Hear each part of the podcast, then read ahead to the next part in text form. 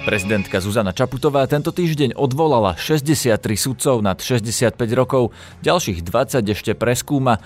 Navrhla je to súdna rada na čele s Janom Mazákom. Takmer nerobili nič, alebo málo čo.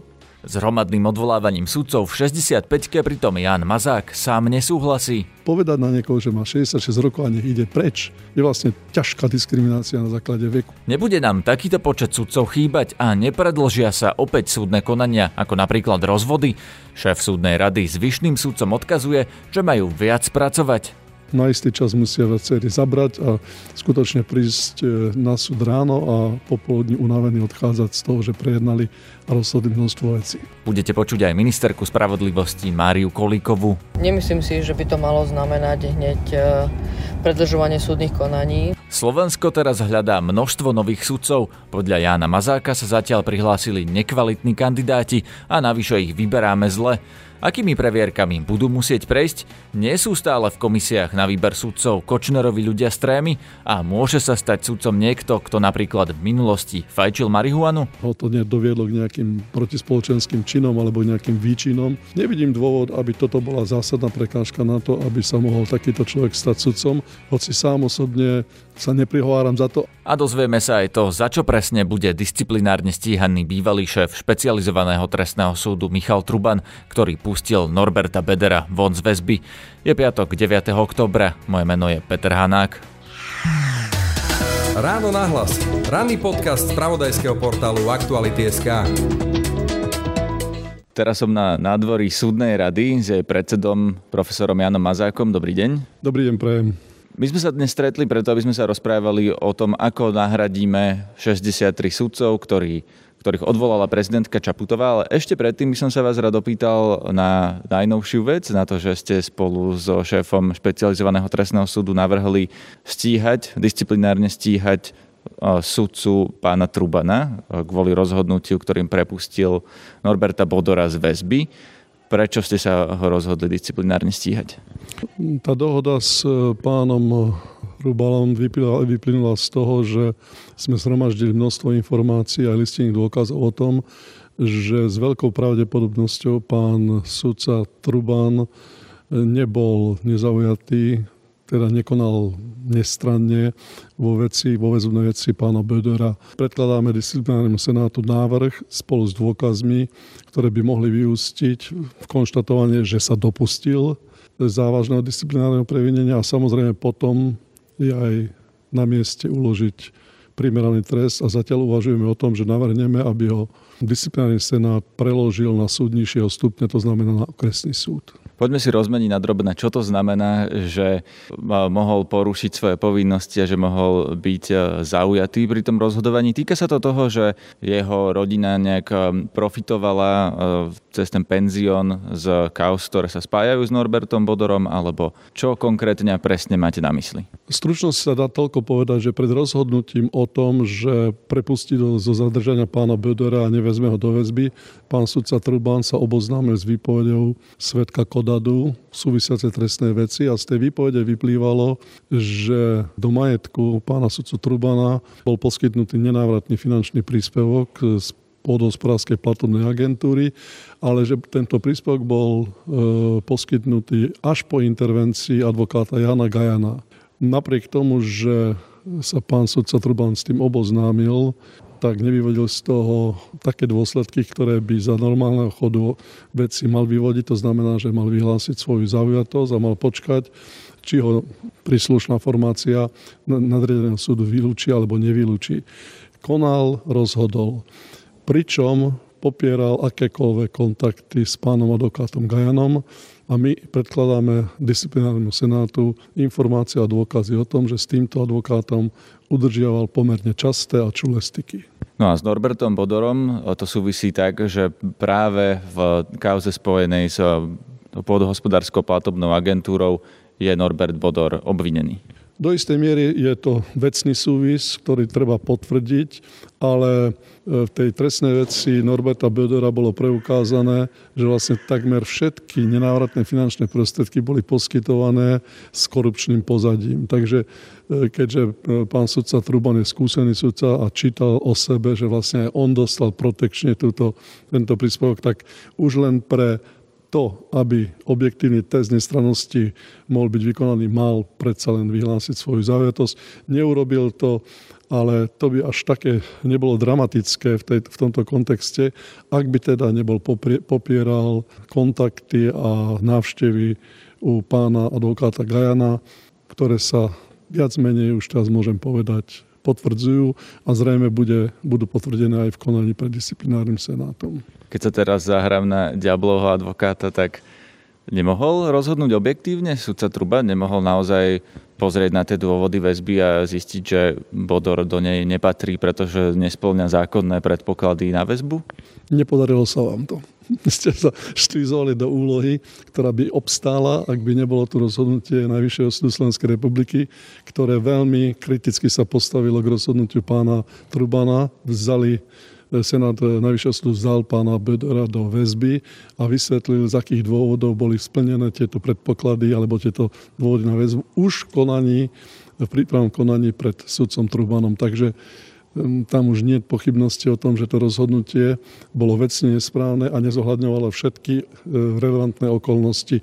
Pochopiteľne takýto právny názor by sa mohol vyskytnúť aj v iných veciach a nebolo by možné kritizovať e, sudcu, že rozhodol ako rozhodol, ale keďže sa oboznámil s výpovedou svetka Kodadu, kde figuroval on, jeho majetok, ten finančný príspevok, tak to úplne to dramatickým zmenilo situáciu a mal jednoducho postupovať tak, ako by e, podľa môjho názoru z desiatich sudcov postupovali 11.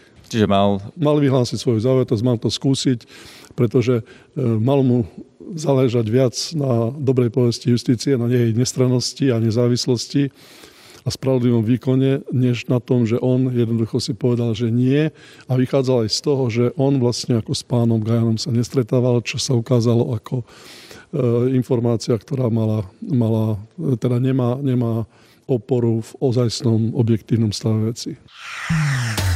Počúvate podcast Ráno na hlas. Prezidentka Zuzana Čaputová tento týždeň odvolala 63 sudcov vo veku nad 65 rokov, ktorých súdna rada pod minulým vedením odmietala predložiť na odvolanie. Nové vedenie súdnej rady v osobe Jana Mazáka prezidentke poslalo všetky mená naraz. Zuzana Čaputová teda 63 odvolala a ďalších 20 bude ešte individuálne posudzovať.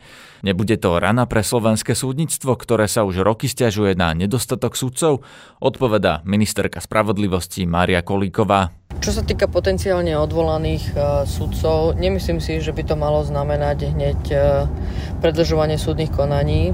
Bude to súvisieť samozrejme s, s otázkou, na ktorý súd, prípadne koľko sudcov, ktorí nám vypadnú z výkonu. A to, čo je dôležité, je, že z tejto 60 sudcov E, pripadá približne 20 sudcov, ktorí sú aktívni. To znamená, že tí ostatní už dnes nevykonávali výkon funkcie sudcu. Takže tí určite neznamenajú žiadne potenciálne ohrozenie. Čo sa týka tejto 20 sudcov, tak je ďalšia otázka, koľko z nich nám prípada na najvyšší súd a koľko nich na uh, okresné a krajské súdy. A ako náhle budem eh, vedieť úplne konkrétne tú info, túto informáciu, budem to vedieť povedať konkrétne na každý súd. S ohľadom na to, že máme 54 okresných súdov, 8 krajských súdov, si akokoľvek však nemyslím, že by to malo znamenať nejaké dramatické ohrozenie výkonu súdnictva. Opäť sa vraciame k predsedovi súdnej rady Janovi Mazákovi. Pôsobím justícii od roku 1978 a musím vám povedať, že už aj dramatickejšie situácie boli. Nevyústili do nejakých e, zbytočných prieťahov alebo, alebo do prieťahov, ktoré ohrozovali výkon e, spravodlivosti alebo výkon súdnej moci. E, súdna rada konala tak, ako konala len kvôli tomu, že ozaj to bolo veľmi, veľmi diskriminačné. Ak celé roky súdna rada vyberala si, koho predloží, hlave štátneho odvolania, koho nie, rozhodli sme sa, že tento protiprávny stav ukončíme a napravíme ho tým, že predložíme všetkých tých, ktorých musíme predložiť hlave štátu a nech prezidentka rozhodne, koho odvolá, koho neodvolá. E, nechcem nikoho viniť, ale, ale jednoducho táto povinnosť tu bola a ak si niekto predtým vykladal slovo musí súdna rada predložiť, akože môže, tak to znamená, že sa zahral na zákonodárcu a to je dosť teda tristné, lebo to vlastne urobili ľudia, ktorí majú právnické vzdelanie a navyše majú nadstavbu v tom, že sú sudcovia, ktorí majú mať zmysel pre spravodlivosť a pre čítanie zákona s porozumením. Nevidím to nejak ako zložitý problém, to sa všetko priebežne doplňa a vlastne to odoznie o chvíľočku, pretože každý súd má určité rezervy a už keď aj nie, tak jednoducho na istý čas musia viacerí zabrať a skutočne prísť e, na súd ráno a popoludní unavení odchádzať z toho, že prejednali a rozhodli množstvo vecí. Myslíte, že toto sa dobre počúva sudcom, ktorí sa stiažujú na to, že už teraz sú preťažení, že na stole majú kopu spisov, že to nestíhajú, že napríklad niektoré rozvodové konania trvajú rok a dlhšie, kým sa to vôbec dostane na, na pojednávanie. Keď im poviete, že majú chodiť do práce skôr a odchádzať neskôr unavenejší? to, to je do, do, dočasný stav, ale musím vám povedať jednu vec. E, sudkynia a sudcovia, ktorí sa budú byť cítili dotknutí týmto mojim vyjadrením, by si mali uvedomiť, že v ich okolí pôsobili desiatky a desiatky sudcov na 65 rokov, ktorí viac menej takmer nerobili nič, alebo málo čo, väčšina z nich, dokonca niektorí e, boli na iných orgánoch verejnej moci, kde pôsobili, dajme tomu v justičnej akadémii, na súdnej rade, kde kade nesudili a pritom zaťažovali justíciu svojim, svojou prítomnosťou bez toho, aby podávali výkon. A títo, tieto súdky a to videli a nikto nerebeloval, nikto nepovedal, ako je možné, že sa vedie povedzme, v stave krajského súdu osoba X, ktorá už 10 rokov nerozhodla jednu vec a je to sudca. Takže mm, ja, ja ich chápem, že sa môžu cítiť byť dotknutí, ale zas, ak som povedal, že by mali e, trošku zabrať a posnažiť sa tu ten, ten dočasný stav, dočasný zlý stav preklenúť, tak e, skôr by som apeloval na ich stavovskú hrdosť. Však som sudca, stala sa taká situácia, ja síce za ňu nemôžem, ale chcem k tomu prispieť, aby sa odstránila, tak zaberiem trošku viac Vaši oponenti by vám mohli tiež vytknúť, že vlastne aj vy máte už vek nad 65 rokov. Preto sa pýtam, že či si myslíte, že je správne posielať všetkých sudcov nad 65 rokov automaticky do dôchodku, alebo teraz ako to navrhuje ministerka nad 68 rokov, keď budú chcieť zostať e, stále vo funkcii. Myslíte, že je to správne, že človek v takomto veku ešte nemôže byť aktívny a dobrý sudca? Poprvé, ja nie som sudca, takže na mňa sa žiadne pravidlo o tom e, odvolanie vzťahuje. Po druhé, ja som sa už vyjadril, že považujem vekový limit pre sudkynia a sudcov za nízky, pretože žijeme v dobe, keď sa predlžuje priemerná dĺžka života. Sme zdraví pomerne, relatívne máme pokoj, žiaden stres, žiadna vojna. Takže ja by som to videl na 70 rokov ako všade v Európe. Pričom som zdôraznil, že na najvyšších a na ústavnom súde by žiaden vekový limit nemusel byť. No a ak hovoríme o týchto vekových limitoch, tak treba povedať, povedzme, Joe Biden, ktorý bude prezidentom Spojených štátov, má 77 rokov a nikto mu také niečo nepovie. Takže chcel by som všetkých upozorniť, aj politikov, aj verejných činiteľov, ale aj verejnosť ako takú, že povedať na niekoho, že má 66 rokov a nech ide preč, je vlastne ťažká diskriminácia na základe veku, lebo... Ale vy vlastne ste teraz poslali do dôchodku všetkých nad 65 rokov. Milíte sa. Poslali ich zákonodárca. Mám na stole zákon ako predseda súdnej rady, ktorý hovorí, že súdna rada musí predložiť hlave štátu všetkých sudcov na 65 rokov a hlava štátu môže ich odvolať. Čiže nie ja som ich poslal, zákon ich poslal. Keby to záviselo odo mňa, musím vám povedať, že väčšinu z týchto, ktorí boli aktívni ku dňu, keď sme ich predkladali hlave štátu, ja by som osobne pravdepodobne neposlal, ak to by som mohol. Ale ja som jednoducho poslušný voči zákonu. Pani ministerka Kolíková sa vyjadrila o niektorých tých sudcoch, že sú v podstate škodná a že je dobré, že sa ich zbavíme, lebo justícia sa nejakým spôsobom očistí aj tým, že oni odídu. Súhlasíte s tým? Nepočul som tento výrok pani ministerky, hlavne ten výraz, že je to škodná. Nebudú to veľké početné straty pre súdnictvo, že zrazu odíde vám veľa sudcov? Všetci sudcovia, ktorí sú úplatní a odídu, nebude žiadna strata. Budete ich mať kým nahradiť? Určite. A ako to spravíte, že je toľko ľudí, ktorí čakajú na funkciu sudcu? Ja by som to povedala inak. Úplatný sudca v tomto momente je taká škodná v revíri, že určite nám nepomáha. Ale je e, ozaj pravdou, že u niektorých súdky, u niektorých sudcov, ktorí teda došli vo vek 65 rokov, vznikali otázniky so zreteľom na ich e, rozhodnutia, a to dokonca aj rozhodnutia na Najvyššom súde Slovenskej republiky.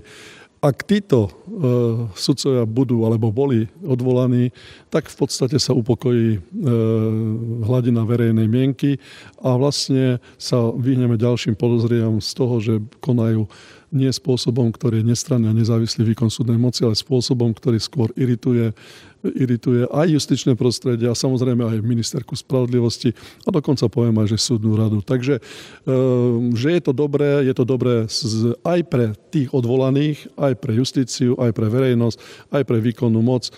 Áno, odišli ľudia, u ktorých e, sme mali masívne podozrenia, že rozhodujú svojvoľne alebo nie takým spôsobom, ktorý zodpovedajú judikatúre súdov. Vy ste vypísali výberové konania e, teraz na množstvo e, ďalších miest sudcov po celom Slovensku.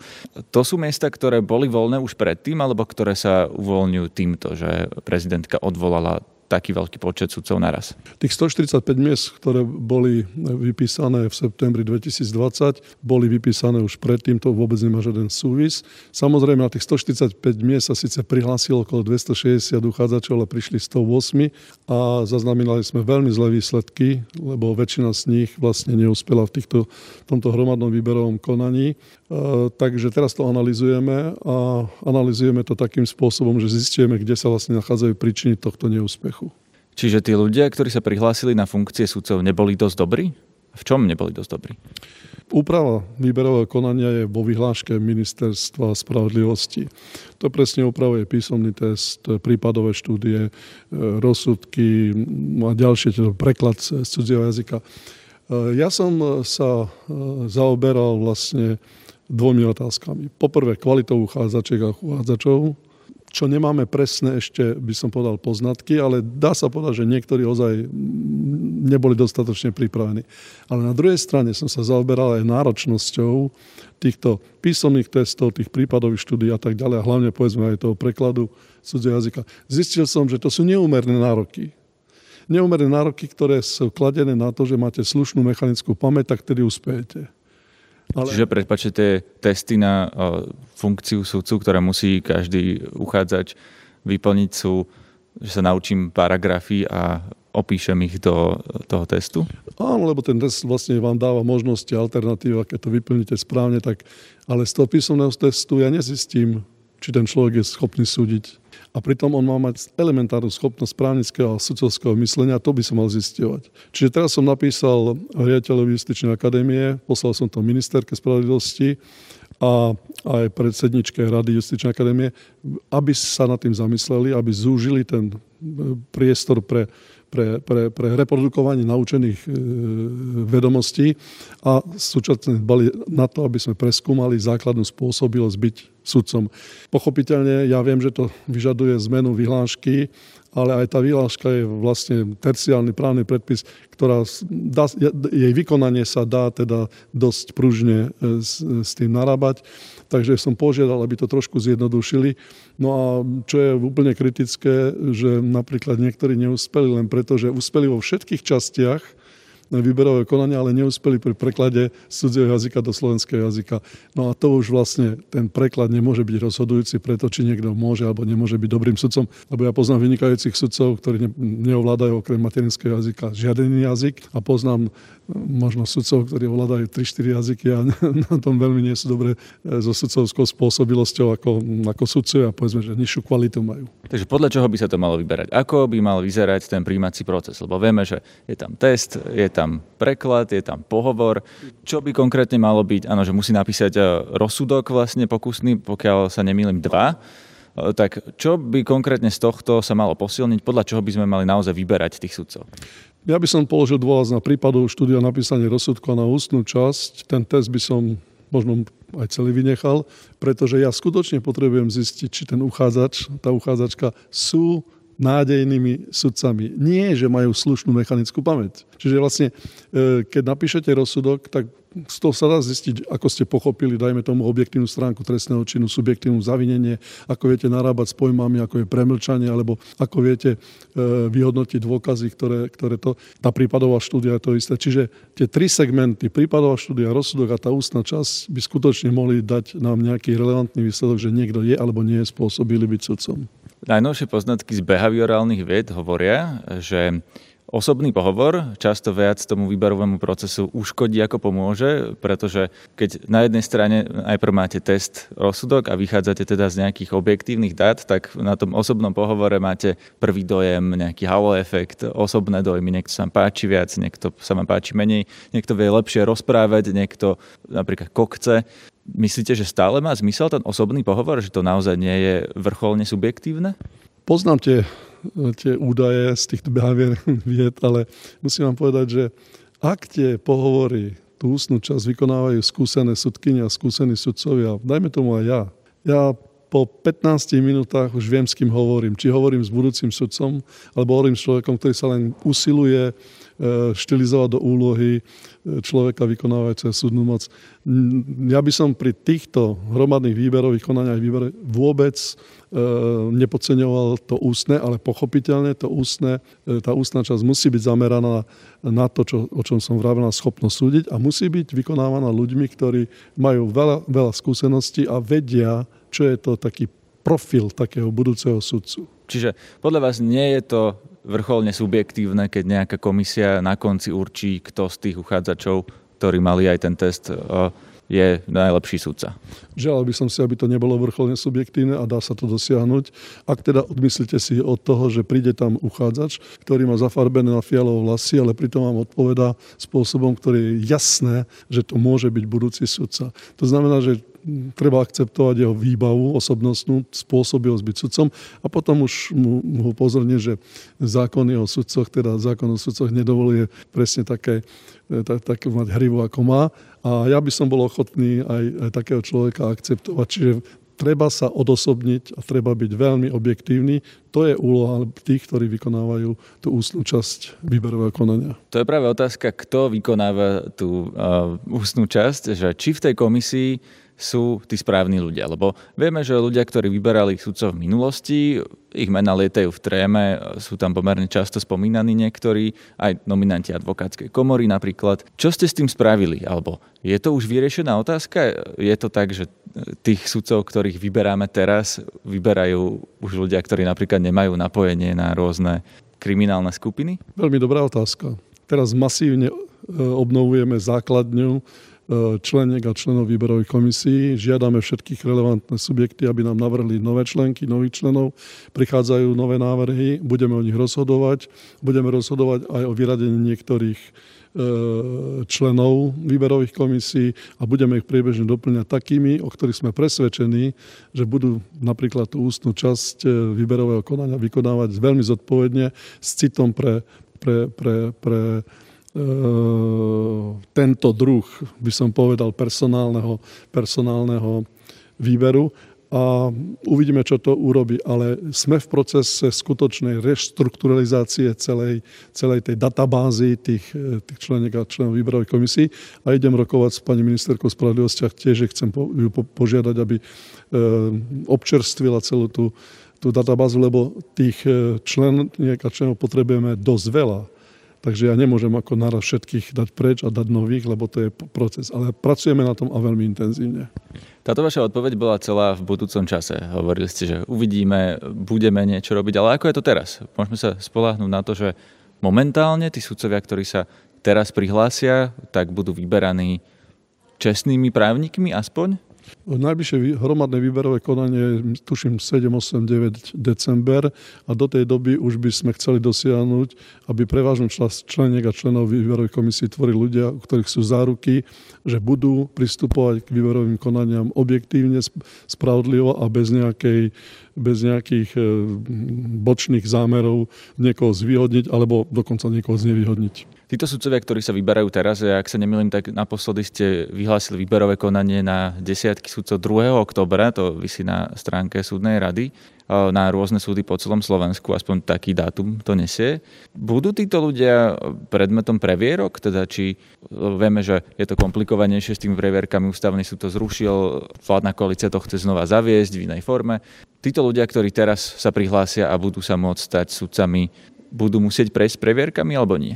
Pripravené je to všetko na to, aby museli prejsť tými previerkami. Závisí to od výsledkov legislatívneho procesu. Nemôžem okolo toho špekulovať. Sám by som sa veľmi prihováral za to, aby tie previerky boli, aby prešli previerkami, ktoré budú náročné, pretože to im zabezpečí veľmi vysoký stupeň legitimity a pokoja pri vstupe do toho náročného povolania. Takže nech to neberú ako obťažovanie, nech to berú ako cestu ku vysokej legitimite a ku pokoju, ku tomu, že sa budú môcť od počiatku brániť proti nejakým, e, ľudia zvyknú byť proti nejakým e, podozriavaním, že nevykonávajú svoju, svoje povolanie nestranne, nezávisle a spravodlivo. No a kto tie preverky vykoná? Lebo ponovom ste to vlastne dostali do rúk vy. Ako to bude vyzerať? Komu dáte posúdiť, či je sudca schopný vykonávať funkciu čestný, či nemá nejaký, nejaký podozrivý majetok? Neviem vám na to odpovedať, pretože máme návrh zákona, prešiel za, síce ten návrh novely zákona o súdnej rade prešiel už aj e, legislatívnou radou vlády, tuším už aj na vláde bol, ale závisí, aký výsledok e, dostaneme z Národnej rady Slovenskej republiky a kým ten výsledok nebudeme mať, vám nedokážem na vašu otázku odpovedať, lebo len viem, že ten previerkový proces bude aktuálny. Aktuálne, ako sa bude vykonávať, to znamená, to závisí od toho, ako posilnia súdnu radu, materiálne, personálne, finančne a ako sa s tým vysporiadame, pokiaľ ide o to, že vzniknú nejaké podozrenia, že ten, ktorý uchádzač, povedzme, nesplňa e, predpoklady sudcovskej spôsobilosti, z čoho sa budú vyvodzovať samozrejme závery a proti tým záverom e, sa bude môcť aj uchádzač alebo uchádzačka brániť, ale dopredu povedať presne, pre, aký, aký algoritmus riešenia rada, to neviem. Rozumiem, oni sa môžu zmeniť v Národnej rade aj v druhom čítaní, niekto predloží pozmeňovák, zmení tie kompetencie. Ale ja sa vás chcem opýtať, že aká je vaša ideálna predstava? Keby ste vy teraz dostali do rúk tie previerky, tak kto ich vykoná? Kto overí, či ten súdca naozaj má majetok, na ktorý si mohol zarobiť alebo má nejaké podozrivé väzby. Lebo vieme, že ústavný súd to zrušil aj preto, že tie previerky vlastne vykonávala vládna moc, najvyšší bezpečnostný úrad. A teraz to bude ako? Teraz to nedostane do rúk žiadna zložka výkonnej moci? Budete len vy v súdnej rade schopní posúdiť, či majetok kandidáta na súdcu je v poriadku? Palčivá, naliehavá otázka. Odpoveď závisí od výsledku v Národnej rade. Znovu to zopakujem, pretože áno, my budeme zodpovedať, súdna rada bude zodpovedať za výsledok preverovania sudcovskej spôsobilosti. Ak má za to zodpovedať, musí mať relevantné informácie. Ak má mať relevantné informácie, musí spolupracovať s inými orgánmi verejnej moci. To znamená, dajme tomu aj s Národným bezpečnostným úradom, dajme tomu aj so Slovenskou informačnou službou, ale tu je vlastne to, o čom hovorím od počiatku. Ako sa to bude dať vykonať v praxi tak, aby ten celý proces pred súdnou radou bol jasne ústavný. Vy ako bývalý predseda ústavného súdu asi viete povedať, že kde sú tie hranice tej ústavnosti, aj keď ste asi čítali ten, to rozhodnutie o previerkach. Čiže ako to spraviť, aby to bolo ústavné, keď hovoríte, že možno naozaj tých súdcov, ich zložky dostane na stôl Národný bezpečnostný úrad a Slovenská informačná služba, tak ako to bolo predtým, kde potom bude ten rozdiel v tej ústavnosti. Rozdiel bude v tom, že bude za to zodpovedať za konečný výsledok súdna rada. To je veľmi zjednodušené, pretože pokiaľ vy sa pýtate na tie limity ústavnosti a kedy sa dostaneme za tie limity, alebo kedy sa dostaneme do nesúladu s princípmi, na ktorých stojí ústavný poriadok, to závisí od toho, ako bude nastavený zákonný proces preverovania tej sudcovskej spôsobilosti v Národnej rade, ako my sa ho zmocníme a ako sa ho zmocníme spôsobom, že nám hodí nejaké relevantné výsledky i bez toho, aby sme nadmieru e, primeranú pomerom vťahovali do toho Národný bezpečnostný Slovenskú informačnú službu, políciu a podobné zložky. Lenže súdna rada, ak má za to zodpovedať, tak musí mať tie informácie. Ale bude na nej, ako ich vyhodnotí, ako ich e, urobi základom pre svoje rozhodnutie a ako ich bude vedieť odôvodniť nielen pred e, širokou verejnosťou, ale aj pred tými uchádzačmi. Je to veľmi otvorená otázka. Skutočne budeme o tom viesť diskusiu a je to vlastne jedna z najväčších víziev, ktorá stojí pred súdnou radou a predo mnou osobne. Tam potom ten problém, že tí súdcovia, keď na nich niečo zistí Národný bezpečnostný úrad alebo Slovenská informačná služba a vieme, že z týchto inštitúcií aj unikali informácie, že či nebudú vydierateľní potom tou výkonnou mocou. Skúsme pristupovať k týmto problémom tak, že budeme predpokladať, že všetci ľudia sú slušní a dobrí. A keď sa dokáže... My sme ale nepotrebovali za Národný bezpečnostný úrad a tú sísku, aby ich skontrolovala. Skúsme vychádzať z toho predpokladu. Ten predpoklad má možno, môže byť vyvrátený. Keď bude vyvrátený v jednotlivostiach, budeme sa tomu venovať. Čo sa vy pýtate, to je vlastne dôsledok toho, že v akej, ako marazme sa nachádza slovenská justícia momentálne, ale veľmi ťažko sa zviecha z toho marazmu. Čiže vaša otázka je mm, dobre načasovaná, ale ja verím, že o relatívne historicky krátky čas, dajme tomu do 5 rokov, také otázky už nebudú padať a že budú tie previerky sudskej spôsobilosti e, vykonávané spôsobom, ktorý sa nikdy nedotkne dôstojnosti osobnosti uchádzača, nikdy nebude opred, e, opre, opred ten proces o informácie, ktoré budú e, hoaxmi, alebo dokonca budú objektívne skreslené, alebo budú subjektívne nepodložené, pretože jednoducho súdna rada sama o sebe nemá nejaké vyšetrovacie orgány, alebo nebude mať také orgány, ktoré by sami dokázali zbierať tieto informácie, lebo na to musíte mať desiatky a desiatky špecialistov. Znovu sa vrátim k tomu, čo som povedal. Sme zvedaví, ako to bude nastavené Národnej rade a potom ozaj budeme si musieť sadnúť a porozmýšľať, ako to vykonať, aby sa dosiahol ten účel. Zatiaľ je to otvorená otázka. Národný bezpečnostný úrad, keď robí previerky, ja neviem, akým spôsobom tie previerky budú pod vami, alebo aké informácie budete žiadať od Národného bezpečnostného úradu vy, ale v štandardnej previerke sa vás pýtajú napríklad, či ste niekedy skúšali nejaké drogy. Vieme, že na Slovensku množstvo ľudí skúsilo napríklad marihuanu, ale keďže je to nelegálne, tak sa k tomu nepriznávajú.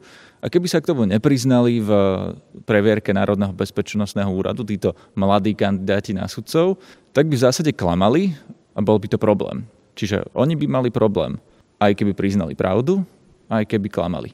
Budete žiadať takýto druh informácií, takýto druh previerky, alebo budete žiadať niečo iné od NBU? Rozhodne, že budeme žiadať informácie, ktoré budú potvrdzovať, alebo ktoré, ktoré e, nebudú, inak to poviem. E, e, ak dostaneme informáciu, že preverovaný uchádzač klamal alebo zavádzal nejaké podstatné okolnosti, samozrejme to môže mať veľmi nepriaznivý dopad na výsledok celého toho procesu. Ak bude klamať také veci, že dajme tomu, nefajčil nikdy marihuanu a zistí sa, že to tak bolo, tak to je zase informácia, ktorú budeme musieť spoločne prežuť a rozhodnúť sa, akú má relevanciu vo vzťahu k tomu, že by mohol byť sudcom. Ak prizná, že fajčil marihuanu, nebude to problém preto, aby sa stal sudcom? Budeme to musieť vyhodnotiť veľmi, veľmi individuálne a zo na všetky okolnosti, lebo zásadne, ak by to bolo ojedinelý spôsob a budem otvorený keď to niekto urobí v 18, v 19 rokoch, urobí to z nerozvážnosti, alebo urobí to opakovane, ale tiež nejakým spôsobom ho to doviedlo k nejakým protispoločenským činom alebo nejakým výčinom. Nevidím dôvod, aby toto bola zásadná prekážka na to, aby sa mohol takýto človek stať sudcom, hoci sám osobne e, sa neprihováram za to, aby, aby, aby takíto uchádzači vôbec e, chceli sa stať sudcami, pretože e, trošku to indikuje, že ich vôľové vlastnosti sú, sú ovplyvniteľné, dajme tomu aj takýmto spôsobom. Počkajte, ale tak sú krajiny, aj vy ste pôsobili v zahraničí, na západe viete, napríklad, že v Holandsku je to perfektne legálne a že to nie je problém tam. Prečo by to mali problém u nás? Je tu iné spoločenské, právne, politické prostredie, sme iná kultúra a keď raz budeme na takej úrovni ako Holandsku, to potom skutočne bude úplne jedno, či ten uchádzač o talár si zafajčil niekedy marihuana alebo nie, ale momentálne sme v stave, kedy veľmi žiarlivo strážime aj takýto segment osobnostnej výbavy uchádzača o talár. Na dnešnej relácii sa podielala Tatiana Škultétiová. Počúvajte aj naše ďalšie podcasty, napríklad sobotný podcast Múzeum. Zdraví vás Peter Hanák. Všetky podcasty z pravodajského portálu Aktuality.sk nájdete na Spotify a v ďalších podcastových aplikáciách.